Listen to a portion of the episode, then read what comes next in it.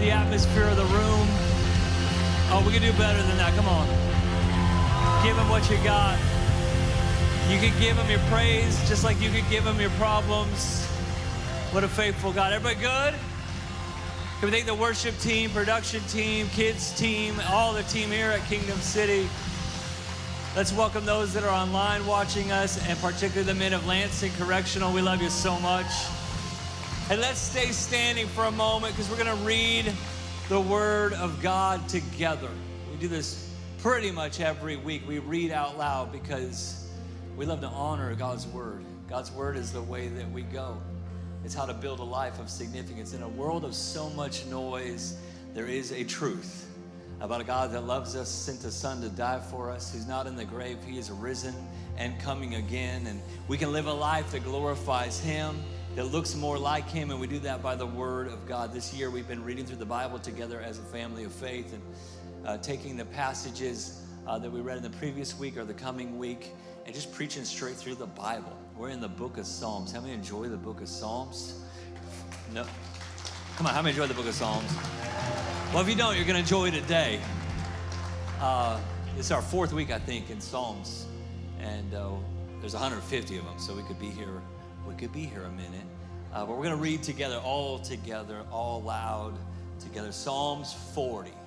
Psalms 40 should be up on the screen. Why don't you go ahead and read with me? I waited patiently for the Lord, and He turned to me and heard my cry for help. He brought me from a desolate pit out of the muddy clay and set my feet on a rock, making my steps secure. He put a new song in my mouth, a hymn of praise to our God. Many will see and fear, and they will trust in the Lord. Come on, let's give the word of God a little bit of worship too. Good as that. Today is how to cry out for help, and then what we got to do. What's our part and participation when we're in a hard place, in a difficult place? I don't know your story. I don't know your situation.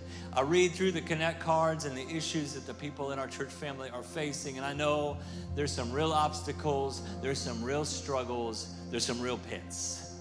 And yet, how can we get that new song of praise even when we find ourselves in a place where we feel pent in? That there's this praise and this patience part for us to get a path out of what we might be facing.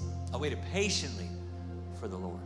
I had to stay the course, and He steadied my steps. He turned to me, He delivered me. I want to speak today from the title It's Worth the Wait. What you're walking through, what you're waiting on, it's going to be worth it. God is going to do something greater, build something better, be glorified through it all, even what you're going through, even the things that you created, the pits of your own decisions. God has a way not only out of it, He'll be glorified through it. Can we pray before we dive into the Word? Lord, we love you. We invite your presence in as we worship you for who you are, what you have done. We now ask your Word that is true, it is timeless, it's been tested for generations and generations of believers that this is a life well built.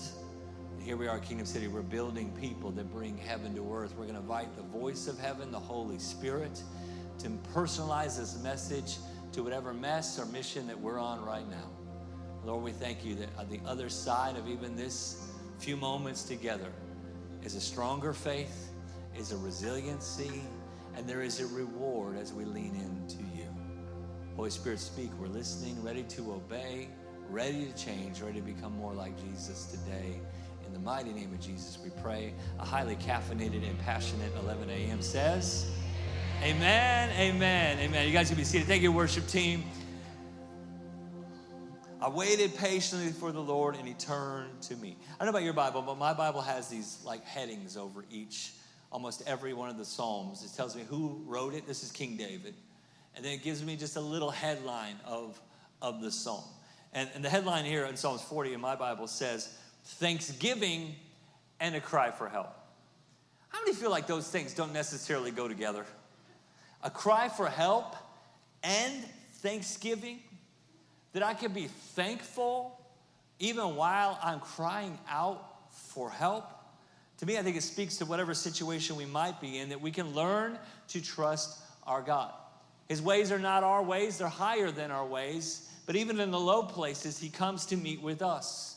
And that we have to learn this thing in our praise and even in our pit to have this patience.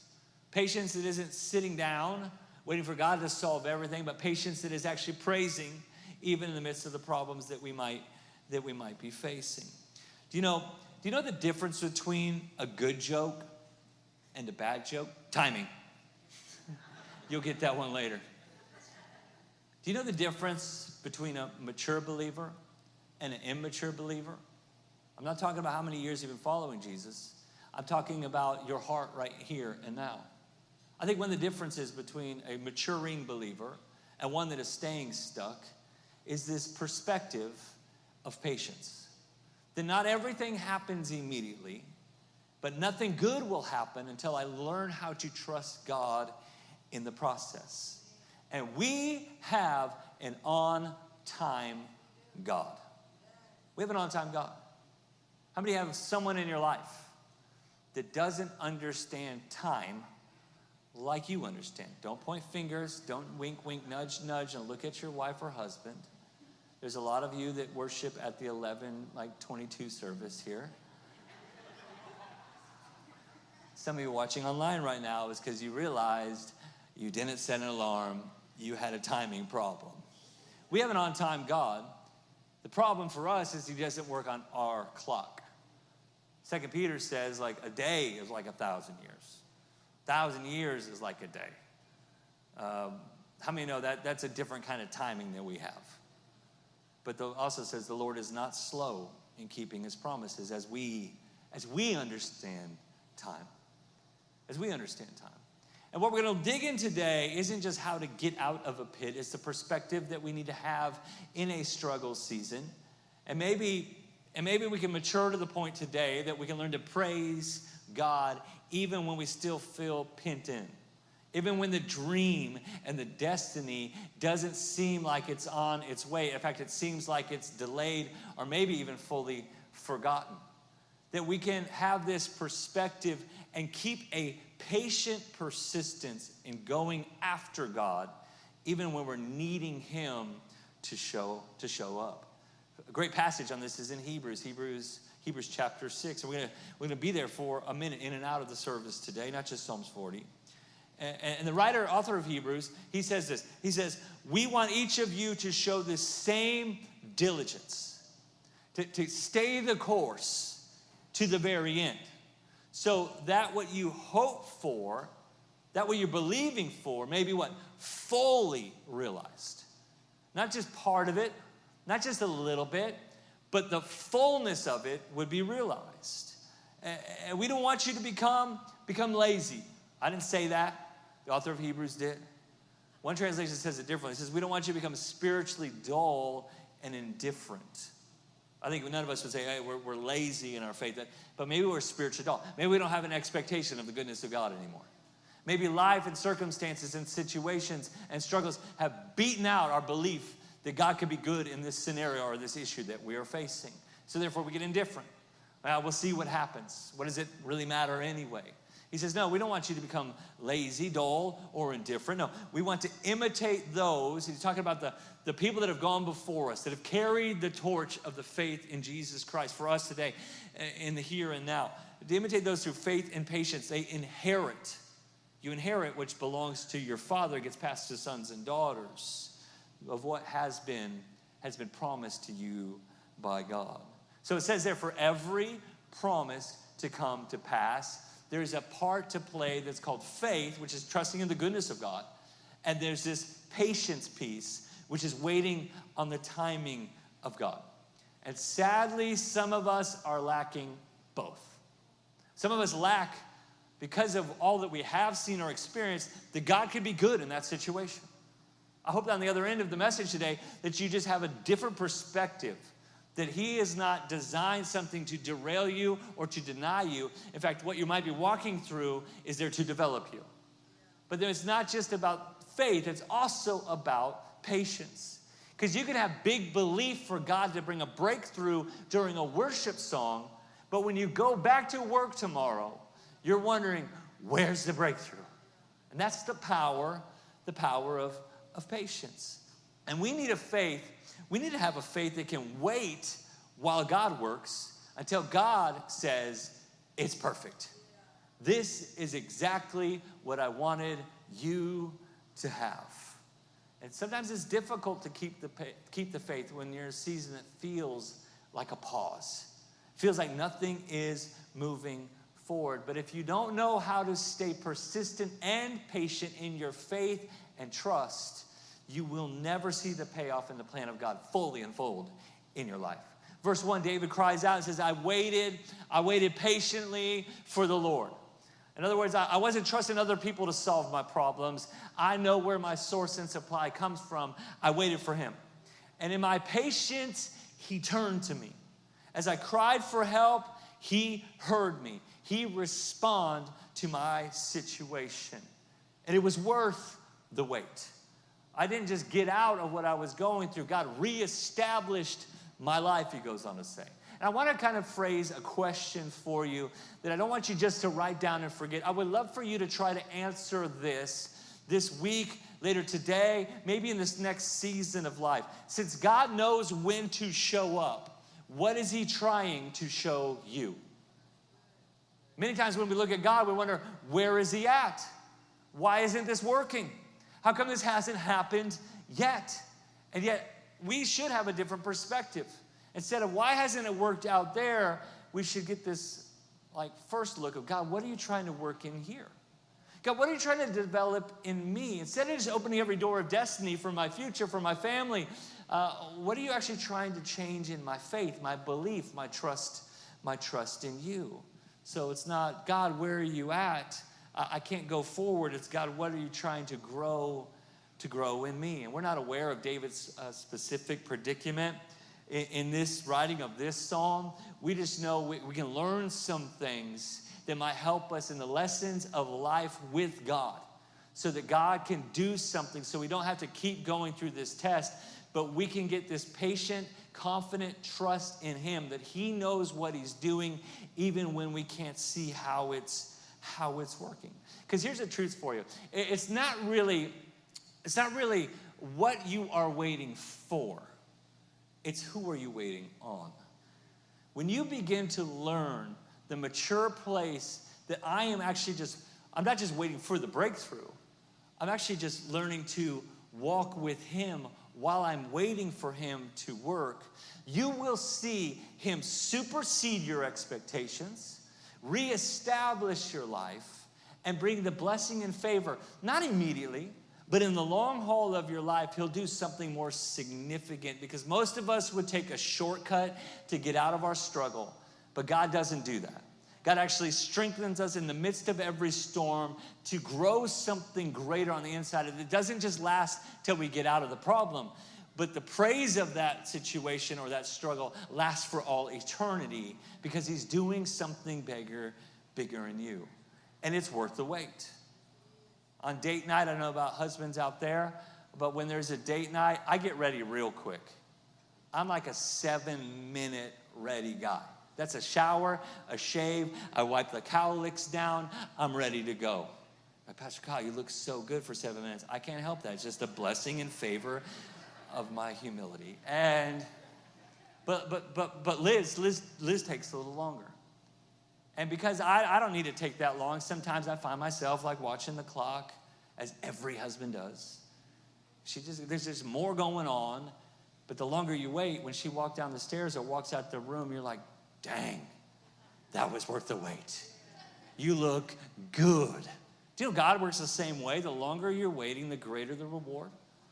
The, the, the older the tree, the more established, the longer it takes to grow. Normally, the better the fruit that if you can get this, this, this fruit of the Spirit called patience at work in your life, not only will you get a different perspective, there's a better payoff. That something greater happens when we don't just get through everything immediately, but we let God get into us on a new level of trust. When we develop not just faith, but faith and patience, we inherit these promises promises from God. Earlier in Psalms, Psalms 37, it says that you can be still before the Lord. And we can, we can wait patiently for, for him. See, David, David cried out, and then God turned up and turned to him. And, and I think mature believers, we, we, we know this. By mature, it's not that you've you're 40 years old in the faith. It's that you're alive and fervent and you've grown through some things and gone through some things. But I think many of us have missed moments of transformation because we've been impatient in our timing and we failed the tests. Because the only thing that maybe feels worse than waiting for God and wondering when He's going to show up is wishing that you had when you've done it your own way. Faith and patience equals the promise. Let's look at the next verse in Hebrews, this verse 13. He says, For example, the author of Hebrews, por ejemplo, he says, there was God, I said that wrong, didn't I? God's promise to Abraham. It says, the writer of Hebrews says, hey, let me give you an example of what faith and patience and promises look like. Let's look at the life of Abraham. Since there was no one greater to swear by, when God made a promise to him, he took an oath on his own name. God said, This is on God. And I will certainly, I love that word, you can be certain of it. I will certainly bless you, and I will multiply your descendants beyond number. This is a blessing that is bigger than you. When I read that, I'm like, I'm excited. Like, I have the certainty of God for the promises of God that are yes and amen in Christ. All I got to bring to the table is a little bit of hope in the goodness of God. I got to have some faith. And then I got to be persistent in my patience. I got to understand that He's got a timeline that is different than my design. He's doing something by His design to develop my character so I have a bigger calling and a bigger blessing and a bigger purpose. And in verse 15, though, this is where it throws me just for a little bit for a loop. It says, Then Abraham waited patiently and he received what God had promised. And anybody who's read the story of Abraham and Sarah or Abram and Sarai in the, the book of Genesis, you are like, huh, what about Ishmael? Anyone else read that and think like, what about when they didn't wait and they did it their way? What about the shortcut they tried to take? Generally speaking, I think Abraham and Sarah a great couple to model your life and your marriage on. God calls, you obey. You walk together. Not everything happens, but there's blessing there, even though they are still barren.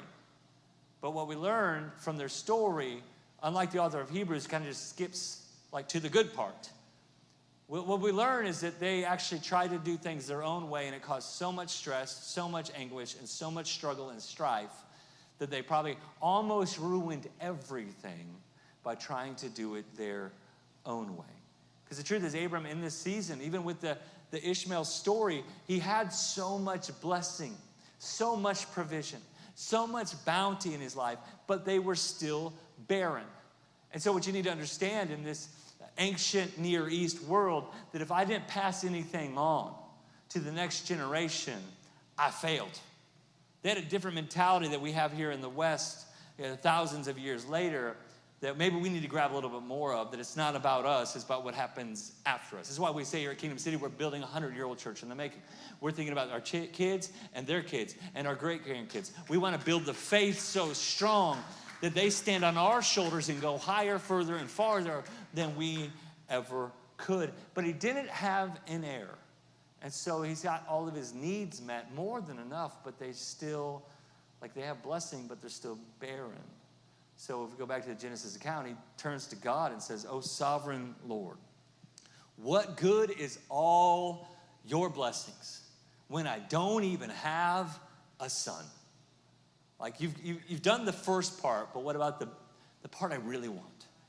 Like you've taken care of my needs, but like this is my deepest heart desire. He goes on to say, so, so Eliezer, my, my, my servant, is going to get all of my blessing. There's no lineage, there's no legacy. I'm just here one day, gone the next, and I have to pass this on to somebody else. But in response, God, God says to him, verse, verse 4 of Genesis 15, No, your servant will not be your heir. You will have a son on your own who will be your heir. So they waited, but then they began to worry. And when they begin to worry, they begin to wonder I wonder what we could do in our own ability. How many of you that that, that speaks to what your faith maybe just walked through, what you might be walking right now. You haven't seemed to come to pass, and so you think, okay, well, how can I strategize? How can I maybe skip some steps? How can I, maybe it's not a word you would use, manipulate this moment to get the end outcome that I desire? How can I work an angle here to get to get my, my heart's reward in this situation? Maybe it's in this relationship, maybe it's in your your career. And so Sarah comes up with this idea that says, What about my, my servant? Why don't you bring Hagar? And why don't you go have a baby with her? And Abraham should have known better, but he said, Okay, uh, let's give it a go. And sure enough, lo and behold, there's Ishmael. But as soon as Ishmael is born, because he is a, a compromise of his calling, he's a shortcut to the significant thing God was trying to establish in Abram and, and, and Sarah's life. There's all sorts of strife. Hagar turns on Sarah, Sarah on Hagar, Sarah on then Abraham. There's discord, there's infighting, and all of a sudden it's misery. What was supposed to be a blessing becomes a curse because they did not stay the course. And impatience is the fruit that you don't want from a lack of faith. When you try it, your own way. Listen, one moment, one moment of patience can ward off great disaster, and one moment of impatience can ruin a season. Proverbs 15 says, Hot tempers cause arguments, but patience brings peace. And maybe you've been fighting with far too many people because you haven't learned the power of persistence and patience and trusting the goodness of God. Listen, shortcuts will always bring you stress it's an immediate relief that ends up leaning in and leading your life to a place that is less than God's best. Trees that grow slow grow the greatest of fruit. And so, what we see, what I feel like the, the author of Hebrews puts in that verse 15, is that he just cuts to the good part when Abram waited patiently and received what God has promised. He leaves the Ishmael story. To me, it actually speaks to the fact it seems to imply that even when we got it wrong and when, when we messed up, God's grace can still make it good. And so, just because you've done things the wrong way in previous times, just because you've grown impatient or try to handle things in your own ability, I'm here to tell you today, believer, that the grace of God can make up for even your mistakes. This is why we sit in Romans 8 28 that He can call all things together for good, even the problems of our own creating. Not that there isn't a bit of pain in that, but He who promised can still be faithful even when we shortcutted the patience and, and, and the plan that God had. So God is still on time, even in midst of your wrongs. So even if you have messed up today, don't give up. The story is not over. He can redeem it. Not only God, God know when to show up.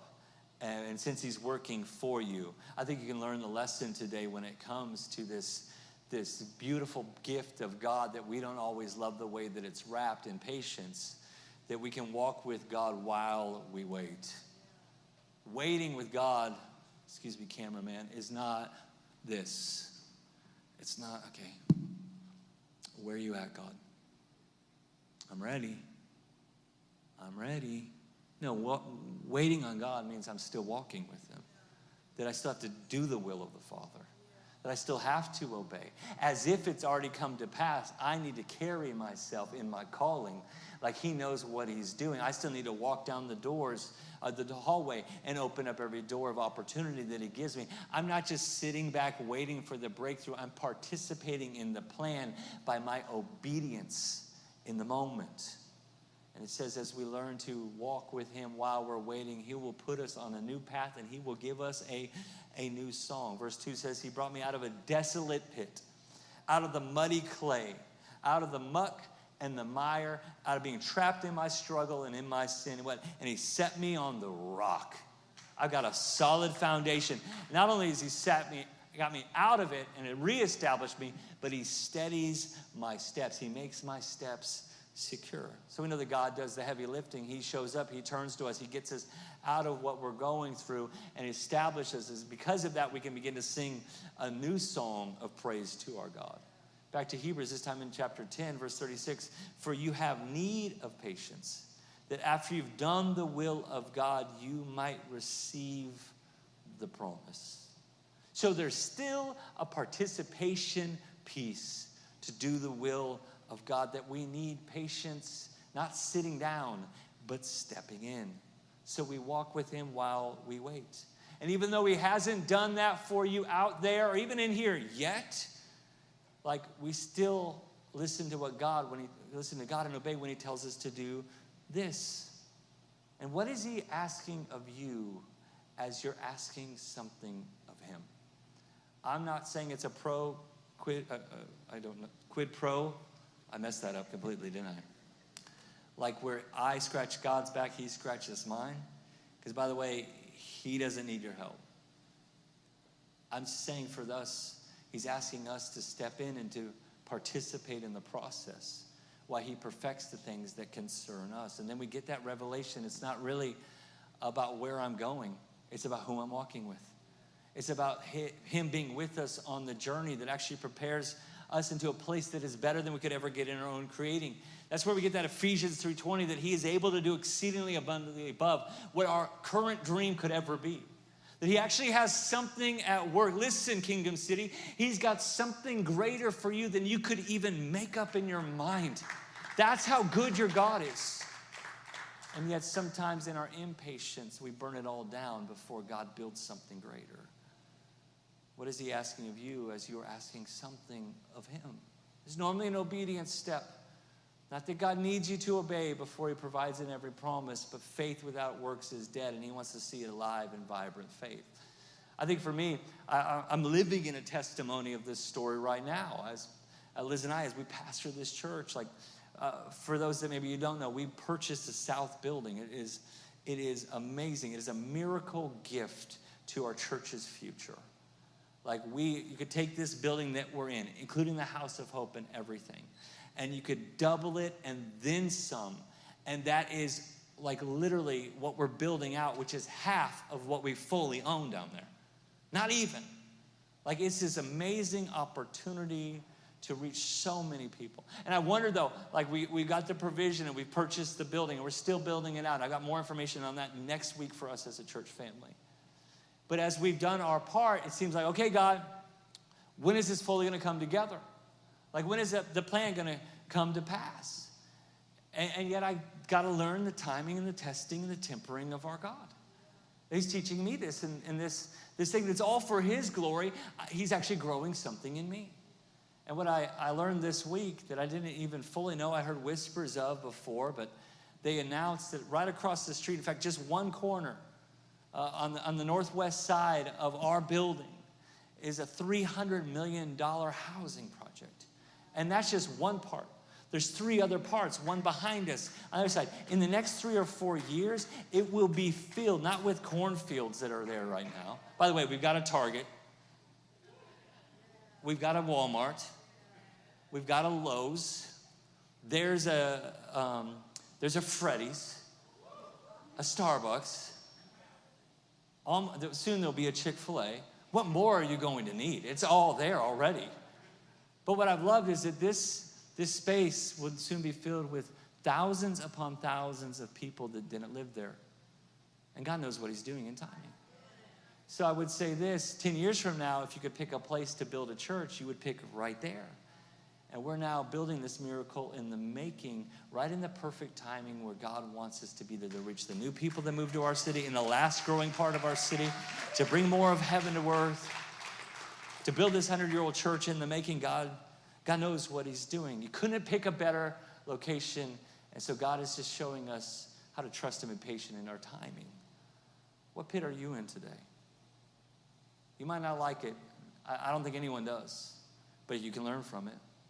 What can we learn in this moment? They become wonderful places where we feel like we are stuck for God to actually minister to our deepest places of misery and unlock and reveal his greater mission that he has for us. The word pit there used in the Hebrew language It, it literally means pit of roaring. That's why it's called, in the King James Version, it's called a, a horrible pit. That word there literally means noise and tumultuous. In other words, it is shaking, it is loud. It's not just lonely, it's loud. You don't just feel stuck, you can't hear right. You can't think right in that place. But in the midst of all of the noise going around you, there is a sound. There is a sound that we begin to sing that I believe secures the stairs to get out of what we have been in and onto what God has for us. Verse 3 says, Hey, as He gets me out of what I'm going through or what I'm stuck in, He puts a new song in my mouth, a hymn of praise to my God. You need to learn, if you're going to learn patience, one of the ways to practice that patience is to praise God even when you haven't seen the path out that you begin to sing a new song unto your God. And it is a way to secure that even though you might still be stuck, you are free on the inside. And if you can sing even in the midst of your stuckness or your struggle, you will see that not only will God get you out and secure your steps, but He will liberate your life on the inside. Is there anybody here that feels stuck and you need to get that new song back in your mouth? The one you used to sing when you got saved, the one that used to be the soundtrack of your life. And but you're going to sing it in a, a new way. David we know sings after his deliverance in this story. But what we learn from is we don't have to wait till we worship. And if you can worship and sing praise, even in the midst of a lonely place, even in the midst of a pit, you are the kind of person, the kind of believer, the kind of follower of Jesus that can learn how to celebrate even when you haven't seen the promise, not based upon the good thing that you're still desiring, but based upon the greatness of your God. What's your go to song right now? If you got a soundtrack of this season, what does it sound like? For some of you, it sounds like one of them sad country songs. Everything's bad but your beer. Can we change the tune today? That even if we don't like what we're looking at, even if we don't, we ain't feeling what we're facing, that we've got something to look up. That's the beauty of a pit. You can't go down, you can't go forward, you only go up. And when you can't go up with your physical body, when you can't climb out in your own ability, you can always spiritually sing out to the God who sees you, will turn to you, will deliver you, will restore you, will secure your steps, and will take you to where He's called you to go. My son, my son, like he he he loves music. He loves music. He doesn't always love to practice his piano. We're still working on that with him. But every time he gets in the car, in fact, even before we get the car, he's like, Dad, I want a DJ. Dad, I want a DJ. I'm like, go DJ, that's my DJ. Okay. So I give him my phone, I got my Spotify on there, and we got playlists, and we, we keep it clean. We got Christian music on there, and then we got good music too, and I'm playing, okay? Don't send the emails. And we, we always keep it clean. Like they know what they call it if there's an E in the box. Explicit. I mean, that ain't for us. And so, like, uh, we get to clean. But he listens, and they kind of listens to the same five or six songs normally. Like, you know, they kind of find a, uh, a little bit of rut. But there's one song in particular, it's a popular song from a few months ago. And I'll just be honest with you, this guy, this guy just can't sing. There's no auto tune that can save this guy. I start thinking, like, it gets my hopes up, like, I could be a pop star. Like, this is, this is trash. So, what I've tried to do lately, though, is disciple them a little bit and go back to some of the oldies. Now, what you might consider oldie, what I consider oldie, might be a little different. But we go throwback every once in a while. I try to take them through the years 70s, 60s, 70s, 80s, 90s, all that stuff. And they've been this phenomenon lately when they have heard a song from yesterday, from decades ago, that got sampled in a new song. Oh, they love that. They're like, Dad, that's from that song. I'm like, yeah, that's when it was good. That's when it was good. What you're listening to is, it's, they've destroyed it. I think for some of you, you might need to sample yesterday's songs. There ain't a lot to sing about by what you're facing. You might feel some frustration, some relational pain. You might need to rewind the tape a little bit. You might need to skip back the CD. You might need to, whatever the MP3 version of that is. You might need to go back. Because we can sing from a place that David only could prophesy about. We sing from a saved place, even when we're in a stuck place. We can sing from a forgiven place, even if we're not moving forward.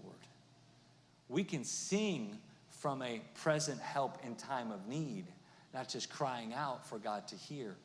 Because at the cross of Jesus Christ 2,000 years ago, He's already turned His attention to you. He has already said, Before you even are born, I will go first. So you don't need to sing for a rescue. You already have a rescue. You don't need to sing for a redeemer. You already have a redeemer. You don't need to sing for a miracle. You've already received the greatest miracle of all. And by the way, what you're facing today probably wasn't as fierce as what you used to face. And you might need to remind yourself and sample from yesterday's songs of surrender and salvation that the God who was faithful when you were not a believer is faithful as you are a believer. The God that was with you in your loneliness is still leading you into godliness. He's still taking you forward into your future, and so you can fix your attention and faith on, on Him. Because when God steps into your pit, He doesn't just want us delivered, He wants us developed. And as He develops us, we become what? Witnesses of his deliverance and his goodness to a world that needs to see it that's all around us. The second part of verse 3 is that many will will see.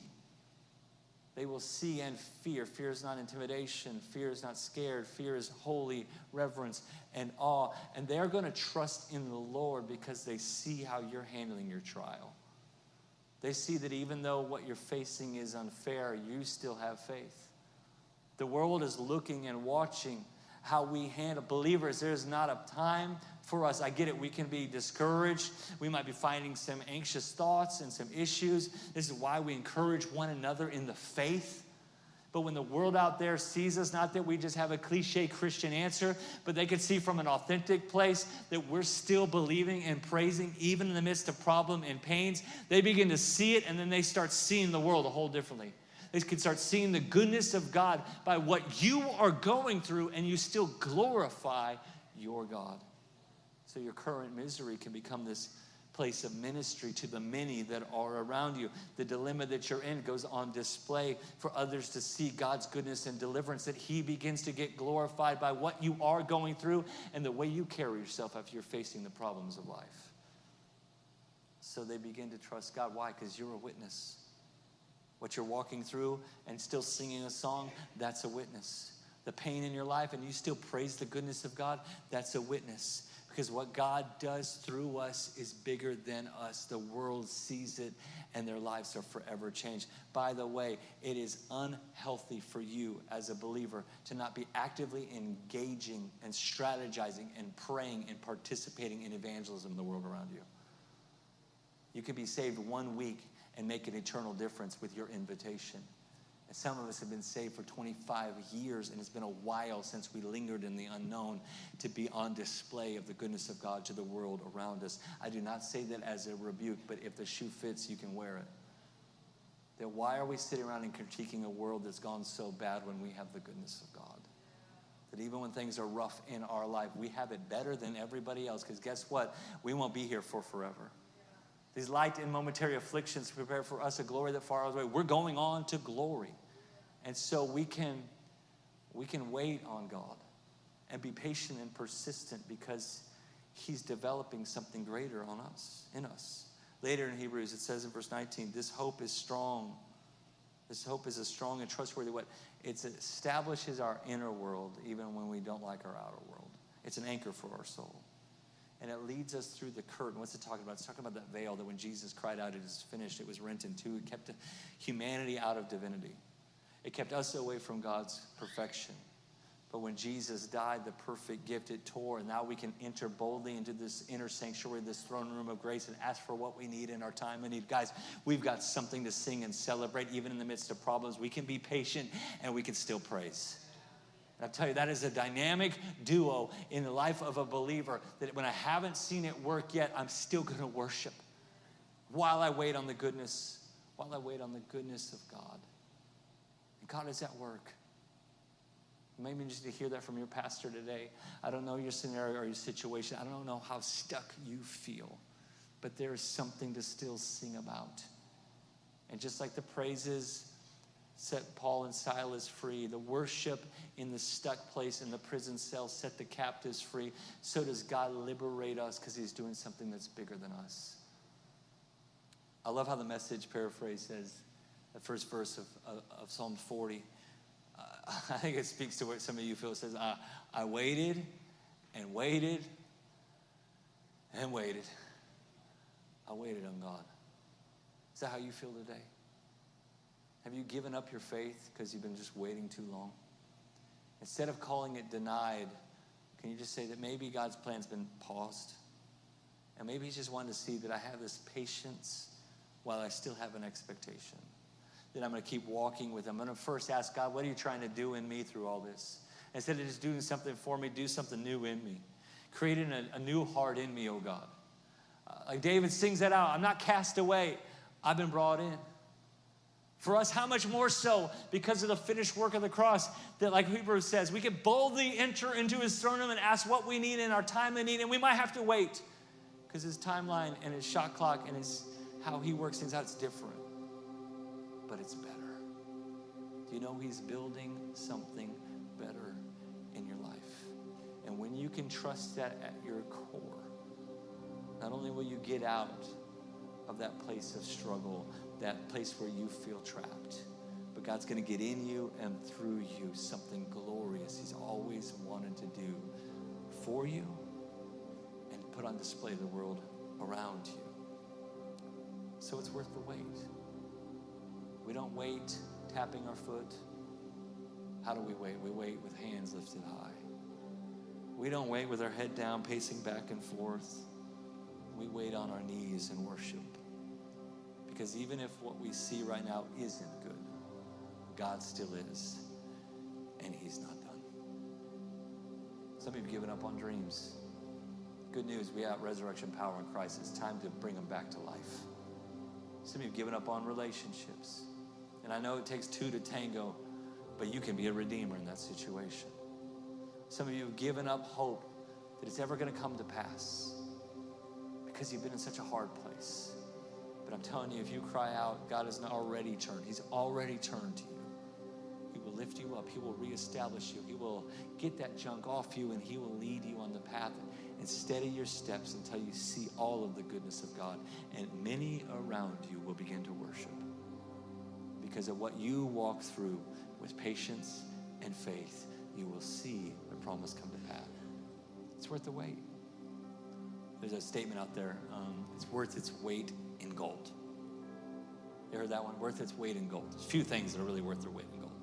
Well, obviously platinum, you know, diamonds, um, like printer ink. You notice that? You ever go like try to refill your printer and like, okay, I need another mortgage here. Uh, it's a lot. The glory of God in the life of a believer. It's really, it's another word for weight. To put weight on is the word glory. You've got to be glorified in what you're going through. So that's why Paul says is these light and momentary afflictions, they, they, they secure for us a glory that all aways. This is why James says you can, you can, like, you, you can follow him in the hard places. Because ultimately what he's going to do is, it's worth the sacrifice. It is worth the surrender can praise God even in the midst of problems, even in the midst of pits, because He's refining. The refining fire that purifies gold, it heats up a little bit. It, it's difficult to be in, but it gets all the things that need to get out of you. Brings it to the surface. And some of you have come face to face with the things that were laying deep on the inside of you, and God's allowed the furnace of life or the problems of the pit to push it to the surface.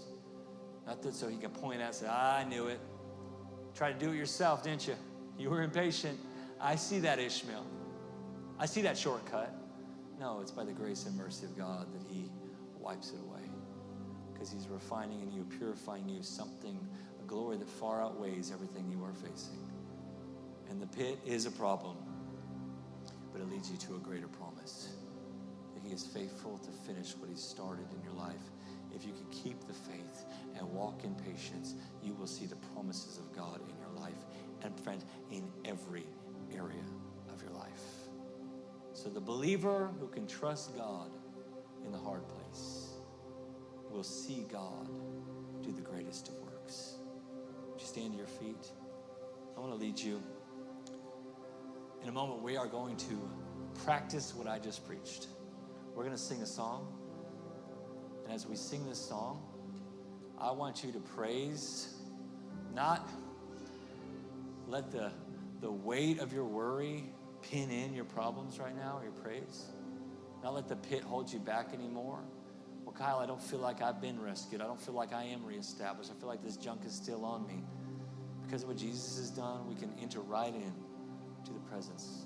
Get right in to the goodness of God. Bring our requests to Him in our time of need. We're going to praise together, and I believe this. Listen, some of you, your highest level of praise is right here. Today, I'm asking you, if you just let me pastor you for a moment, take it one step further. Let us praise not by how we feel, by what we believe. And what we believe is there is a good God who is not done in your life. And even dead things can come back to life. So even though I feel like I am trapped on every side, this pit's got me pinned in. Can't get down. I, I can't get out. I can't go away from it. I'm stuck here. I can still look up. And from my perspective of where I'm stuck, I can look to the one who is not. And he's at work within you, he's at work within me. And when we begin to praise, I believe the reverberation of this sacrifice of our song will bring freedom. In the midst of the tumultuous, roaring, pit, there is a sound called freedom in Christ. And if we can sing this song of deliverance now, friend, destiny is right around the corner. Father God, I thank you for every heart that's here, every story, every situation, every struggle. They are not alone. First and foremost, I would thank you that they would, I would believe that they would thank you from an authentic place of what you've already done. And not just think about what you haven't done quite yet or where you're at in this problem or this pit but in the perspective of our current situation. We're not to let this climate, this, this feeling of being trapped, silence our surrender and silence our song. God, we thank you that at the cross you have rescued us out of the mire, out of the pit, out of the struggle, out of the place we could not save ourselves. You sent a Savior, and we are established on salvation's foundation, and that ain't going anywhere. But we're walking with you. As you steady our steps, we're to sing a new song today.